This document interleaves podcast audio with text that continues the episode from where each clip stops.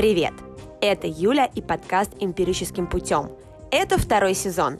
В нем я продолжаю изучать то, как развивать софт-скиллы, то есть критическое мышление, креативность, адаптивный интеллект и так далее.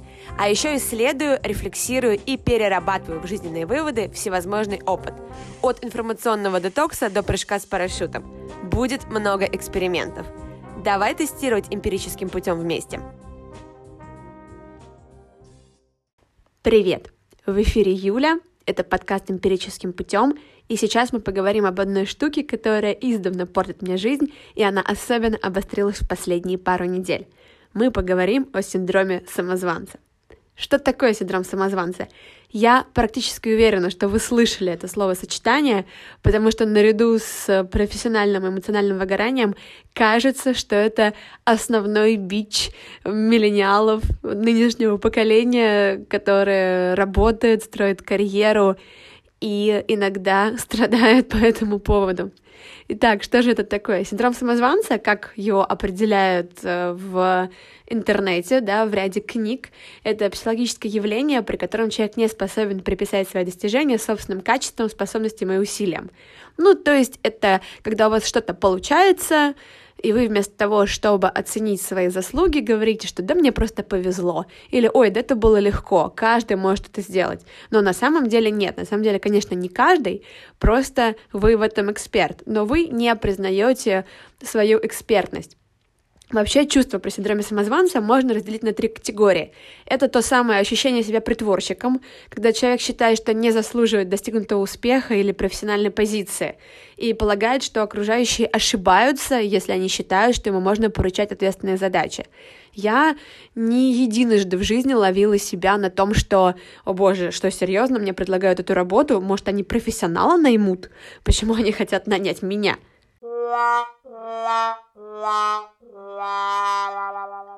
Вторая категория — это объяснение своих успехов, удачей или другими внешними причинами, но не своим трудом или способностями. И вместе с этим в следующий, ты боишься, что в следующий раз тебе не повезет. То есть тебе кажется, что, а, ну все получилось, потому что так обстоятельства сложились. Или, а, ну все получилось, потому что кто-то там мне помог, что-то произошло, и поэтому у меня все получилось. Но в следующий раз этого не произойдет, и у меня не получится. Тоже для меня на самом деле очень распространенная история. И третья категория — это обесценивание своих успехов. То есть, когда ты думаешь, что сделанное было чересчур легким, и каждый мог бы с этим справиться. Господи, да каждый может провести мероприятие, каждый может организовать и сделать крутой вебинар и так далее. На самом деле, я на протяжении, наверное, всей жизни борюсь с этим синдромом самозванца. Почему же я сказала, что он сейчас обострился? Дело в том, что э, в феврале, а сегодня 1 февраля, да, начался последний месяц зимы, мне предстоит выступить автором, разработчиком и, в общем-то, руководителем проекта аж двух онлайн-курсов, которые я готовлю по своей профессиональной деятельности.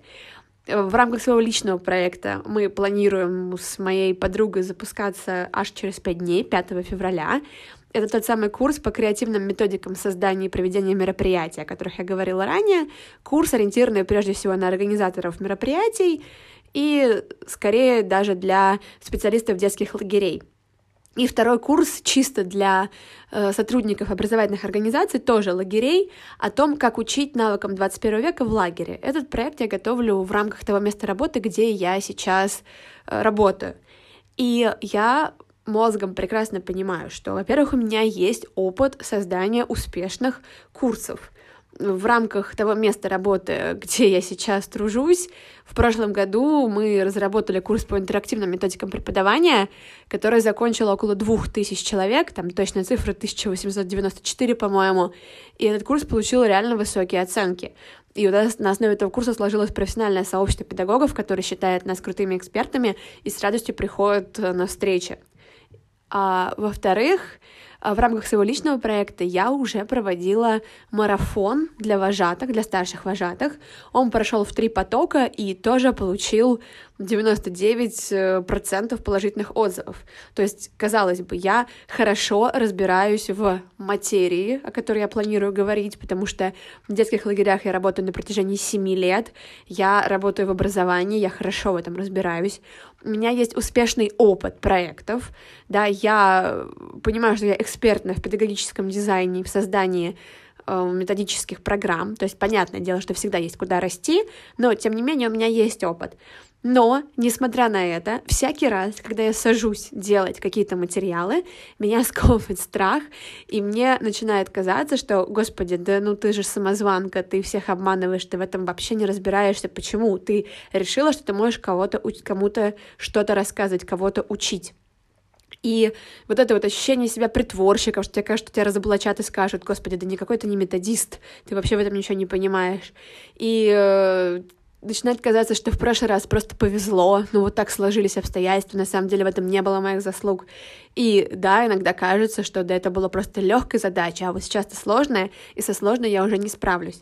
Поэтому синдром самозванца реально мешает жить, и я хочу с ним разобраться, для этого я хочу вспомнить все то, что я уже делала, потому что, повторюсь, это проблема, которой не первый год. Я думаю, что это все идет еще со школьных лет, потому что, да, синдром девочки-отличницы, да, синдром перфекционизма, когда тебе кажется, что если ты в чем-то ошибся, это катастрофа, хотя на самом деле сейчас, занимаясь образованием, изучая различные теории обучения, я прекрасно понимаю, что ошибки — это вообще самое классное, что может происходить в образовании, потому что ошибки означают, что ты что ты делаешь новое для себя, новое, необычное и сложное. Если ты постоянно прав, если ты ни в чем не ошибаешься, значит, ты топчешься на месте. Вот, и умом все это понимая, тем не менее, я все равно продолжаю прокрастинировать и портить себе нервы от синдрома самозванца.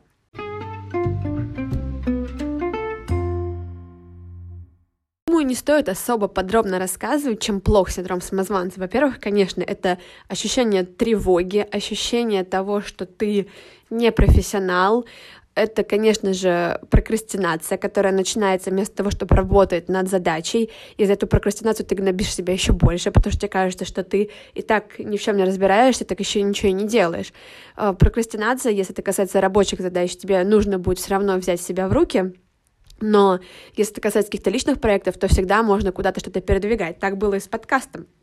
Идею подкаста я вынашивала 8 месяцев, ну, практически как ребенка, потому что э, мне казалось, что, ну, о чем я буду говорить, ну, в чем я вообще разбираюсь, о чем я буду говорить. Хотя на самом деле, ну, я могла бы в течение этих 8 месяцев уже заниматься подкастом. Меня останавливал синдром самозванца.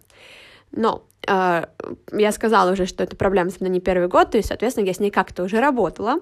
И сейчас будет та часть, которая действительно характеризуется э, понятием эмпирическим путем. Все те э, методы, техники, если их так можно назвать, о которых я расскажу, базируются исключительно на моем опыте. Я не уверена, что такие техники вообще существуют, и уж тем более я не уверена, что это что-то, что универсальное и будет работать. Конечно же, нет.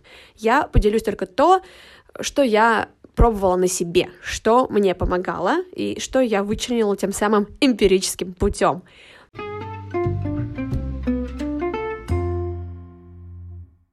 Э, первый момент, который иногда помогает мне перестать чувствовать себя самозванкой, это когда ты идешь на какое-то выступление эксперта по интересной тебе теме, или идешь учиться куда-нибудь, берешь какой-то онлайн-курс и слушая этого эксперта и слушая этот онлайн-курс, ты понимаешь, что вообще-то ты в этом разбираешься хорошо.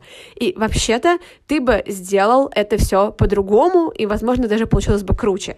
То есть э, ты приходишь к человеку, который реально признанный эксперт, и ты понимаешь, что ты обладаешь такой же экспертизой, и, возможно, даже больше. И единственная разница между вами, что тот человек не боится заявлять о себе, как об эксперте, а ты боишься. Такой, такой момент всегда отрезвляет. А, конечно, тут есть большие минусы. Во-первых, ты действительно тратишь время да, потому что ты тратишь время, чтобы пойти поучиться, чтобы кого-то послушать, хотя на самом деле это время ты мог бы использовать для работы над своими проектами. Во-вторых, подобное образование, в кавычках, конечно, больше про образовательную прокрастинацию. То есть вместо того, чтобы делать, ты как бы учишься. Но по факту это не повышение квалификации, не какие-то новые знания и не развитие. Это просто топтание на месте. Но да, когда ты понимаешь, что ты более экспертный, чем эксперт, который провозгласил себя экспертом и рассказывает о какой-то теме, э, твое эго радуется, синдром самозванца немножко унимается. Однако я не считаю это экологичным способом борьбы с синдромом самозванца, но, повторюсь, я говорю о том, что помогает мне. Не рекомендую делать так же.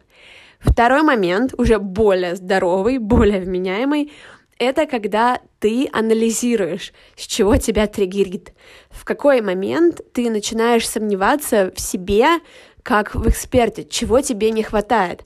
Я однажды была на бизнес-игре, где нужно было прорабатывать свой проект, и там мы вытащили, да, вместе с бизнес-тренером, что я э, немножко смущаюсь и боюсь продвигать какие-то свои образовательные проекты, продукты, потому что, несмотря на большой практический опыт работы, а я топлю за то, что опыт важнее, чем корочка, но тем не менее этой корочки педагогической у меня нет. То есть, да, у меня два красных юридических диплома, у меня незаконченная магистратура по гостиничному бизнесу, так вышло, у меня сертификат как преподаватель английского, да, как иностранного языка, всякие сертификаты школы вожатых, edutainment и так далее — но вот официально диплома у меня нет. И это меня смущает. То есть я смущаюсь выходить к публике, у которой есть этот педагогический диплом, и рассказывать о своем опыте, рассказывать о своих проектах, потому что мне кажется, что эта корочка важна.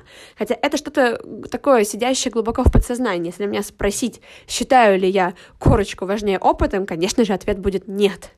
Но подсознательно это было, мы это вытащили, и этот момент было легко проработать. Я просто пошла и получила переквалификацию, и поэтому теперь у меня есть диплом как преподаватель дополнительного профессионального образования. Теперь вот этот триггер перестал меня беспокоить, эта штука закрылась, теперь я понимаю, что да, вот, пожалуйста, диплом, у меня есть диплом, по крайней мере, о переквалификации. То есть второй момент — это понять, что именно вызывает вот эти ощущения, что именно заставляют чувствовать себя самозванцем. А, третий момент, тоже достаточно экологичный, а, это вспоминать предыдущие случаи, когда вам казалось, что все провал, сейчас вас разоблачат, вас раскроют, э, поймут, что вы вообще не эксперт, вспоминать и потихонечку присваивать себе эти победы, которые были. То есть не просто вспомнить, как ситуация развивалась в прошлый раз, и, по, и вот на моменте, когда вы начинаете думать, что «Ой, да мне просто повезло», вот на этом моменте себя поймать и реально выписать, а что же я делала, то есть чего я добилась, ну, то есть вот это вот произошло почему, от каких моих действий это произошло. Такая штука помогает присвоить себе заслуги, понять, что на самом деле вот смена на 100 детей, 14 дней, 7 вожатых, да, как-то ты это вытащила, это не вытащилось само, это не произошло по какому-то чуду сценарному, да, это произошло, потому что ты приложила много усилий. Важно вытащить эти усилия, их, их признать и подумать, а как этот опыт может вообще переноситься на тот, на тот опыт, который вам предстоит. То есть, если говорить про мой кейс, два курса, которые я сейчас разрабатываю, у меня есть два успешных кейса, которые уже были, да, марафон для старших вожатых и курс по интерактивным методикам преподавания. И вместо того, чтобы говорить, да мне просто повезло, я могу проанализировать, что точно я делала, э, как я себя вела, как я работала, выписать все вот эти вот свои личные победы и подумать, а как я могу сделать так же в этот раз? То есть, если мне помогло это в прошлый раз, а что мне, собственно, мешает в этот раз сделать также и добиться хорошего результата.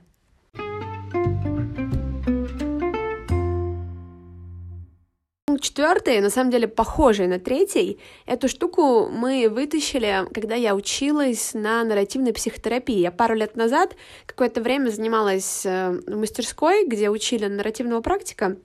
Нарративная психотерапия — это один из видов психотерапии. Я не психолог и не, тем более не психотерапевт, но мне показалось, что для тогдашней моей работы, я была директором лагеря, мне очень поможет нарративный подход, потому что он позволяет очень аккуратно, очень бережно выстраивать коммуникацию и с родителями детей, с которыми я очень много общалась, да, детей, которые приезжали ко мне в лагерь, и с самими детьми. И я оказалась абсолютно права, очень многие штуки, которые я подцепила из нарративного подхода, мне помогли тем летом, когда я работала в лагере. Но речь не о том. О том, что э, во время Обучение, естественно, как у любого психотерапевта, у нас были учебные сессии, когда мы с моими одногруппниками делились, кто-то выступал в роли нарративного психотерапевта, кто-то выступал в роли клиента. И вот тогда нужно было вынести на обсуждение какой-то момент, который ты хочешь проработать в рамках этой учебной сессии с психотерапевтом, и момент, который я озвучила, был как раз про синдром самозванца. Он тогда тоже был очень актуален, потому что я готовила какое-то мероприятие, готовила тренинг по креативному мышлению для вожатых, и до тренинга осталось несколько дней, и синдром самозванца, конечно же, меня сжирал. И мы вместе с психотерапевтом, тогда таким же начинающим, разобрали э, момент, когда этот синдром самозванца о себе напоминает.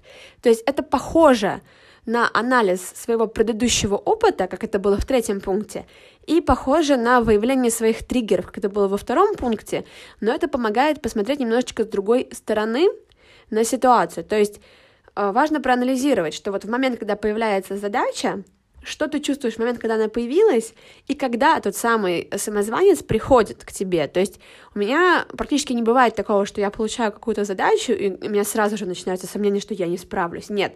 Обычно я ее получаю, я на энтузиазме, я готова рваться в бой, а вот потом, через какое-то время, стучится самозванец такой, типа, ничего, что я тут посижу, да, ну, как бы подожди, э, подожди меня тут вот, сейчас я тебе испорчу жизнь.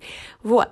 А, так вот, тогда я выяснила, что если у меня есть очень много времени перед задачей, которую надо воплотить, вот тогда этот самозванец приходит. Если у нас сжатые сроки, и, как известно, все мы горим, и все вокруг горит, и все мы в аду, то, конечно, никакого самозванца не происходит, потому что тебе просто некогда. А вот если большой срок, есть время покопаться, подумать, то вместо того, чтобы посвятить это время работе над каким-то проектом, я начинаю ударяться в переживания, в тревогу и в ту самую прокрастинацию. Тут-то синдром самозванца и приходит. И тогда мы вытащили, что для того, чтобы это, ну, исходя из того, что я это выяснила, чтобы этого избегать в дальнейшем, мне нужно разумеется, не начинать работать в последний момент, это было бы очень странным решением, но разбивать, декомпозировать задачку на составляющие и по каждой составляющей ставить реально сжатые сроки, чтобы я понимала, что вот сейчас мне нужно сосредоточиться над этой задачей и сделать все, чтобы она получилась. Она получается, у тебя сразу есть такая галочка, что ты с чем-то справился. Самозванец отступает. Следующая задачка снова в сжатый, в короткий срок — ты фокусируешься на ней, самозванец отступает, потому что ты занят делом, и потом ты приходишь к какому-то результату. Эта штука тоже мне помогает. И вот сейчас, когда остается 5 дней до запуска одного курса и там 10 дней, 15 дней до запуска второго, оба проекта параллельно, два больших глобальных проекта, которые надо решить, я вот хочу попрактиковать такие же э, штуки. Да, я уже выяснила, что диплом у меня уже есть, и триггер этот убрался. Но вот теперь я хочу попрактиковаться все-таки с тем, что э, на оставшееся время я декомпозирую себе задачки, чтобы каждый день у меня закрывалось какое-то окошко, я доделала материал и думала, Юля, ты молодец, ты сделала, ты двигаешься к завершению задачи. И второй момент, конечно, я э, прямо сейчас сяду, посмотрю на свой предыдущий опыт и вытащу оттуда те моменты, которые мне помогли. Вот так я планирую бороться с самозванцем, кажется, мы с ним не расстанемся, то есть, видимо, тут нужно все-таки пойти поработать как-то глобально, возможно, с психотерапевтом для того, чтобы самозванец, в принципе, ушел из моей жизни. Мне, в принципе, кажется, что самозванец действительно вырастает, ну, конечно, да, как я и сказала, из детства синдром отличника, ну и, в принципе, из этой установки на данность. То есть есть э, такая книжка «Гибкое сознание» Кэрол Дуик, и, в принципе, есть концепция того, что у нас может быть либо установка на развитие, либо установка на данность. Установка на данность — это когда ты считаешь, что ты обладаешь определенными интеллектуальными способностями, и выше головы ты не прыгнешь, но ты не можешь ошибиться, потому что, ну, если ты ошибся, значит, ты не дотягиваешь до своих интеллектуальных способностей, значит, ты плох, и больше тебе ничего хорошего не предложат. И это очень сильно тормозит в развитии, потому что если ты боишься ошибиться, ты, как, как я и говорила ранее, ты не будешь браться за новые задачи. Это установка на данность. Ты работаешь с тем, что тебе дано, и для тебя дикий стресс — идти в что-то новое. Вот мне кажется, что синдром самозванца и установка на данность — это такая парочка очень злобных монстров, которые ходят рядом всегда. А установка на развитие — это когда ты себе говоришь, что я могу чего-то не знать, я могу сделать что-то неправильно, но если я буду делать что-то новое, я буду развиваться. И вот тут синдром самозванца не живет рядом с установкой на развитие, поэтому важно еще в себе выращивать эту установку на развитие. Она, мне кажется, выращивается похожими алгоритмами, когда ты э, ставишь себе маленькие цели, добиваешься этой цели, присваиваешь себе эту победу. Мне кажется, главное не просто чего-то добиваться, не просто добиваться целей, которые ты себе ставишь. Важно еще, скажем так, праздновать, ну, конечно, в кавычках, свои победы, присваивать свои заслуги. И тогда синдром самозванца, возможно, перестанет с нами идти вместе. Я пока не научилась, но я буду пробовать. Если получится, расскажу. Спасибо большое за внимание. Если вам понравился этот выпуск, ставьте звездочки в том подкаст-приложении, где вы меня слушаете. Это очень помогает мне бороться с моим синдромом самозванца. До новых встреч и по всем вопросам пишите либо в Инстаграм, либо на почту. Пока-пока.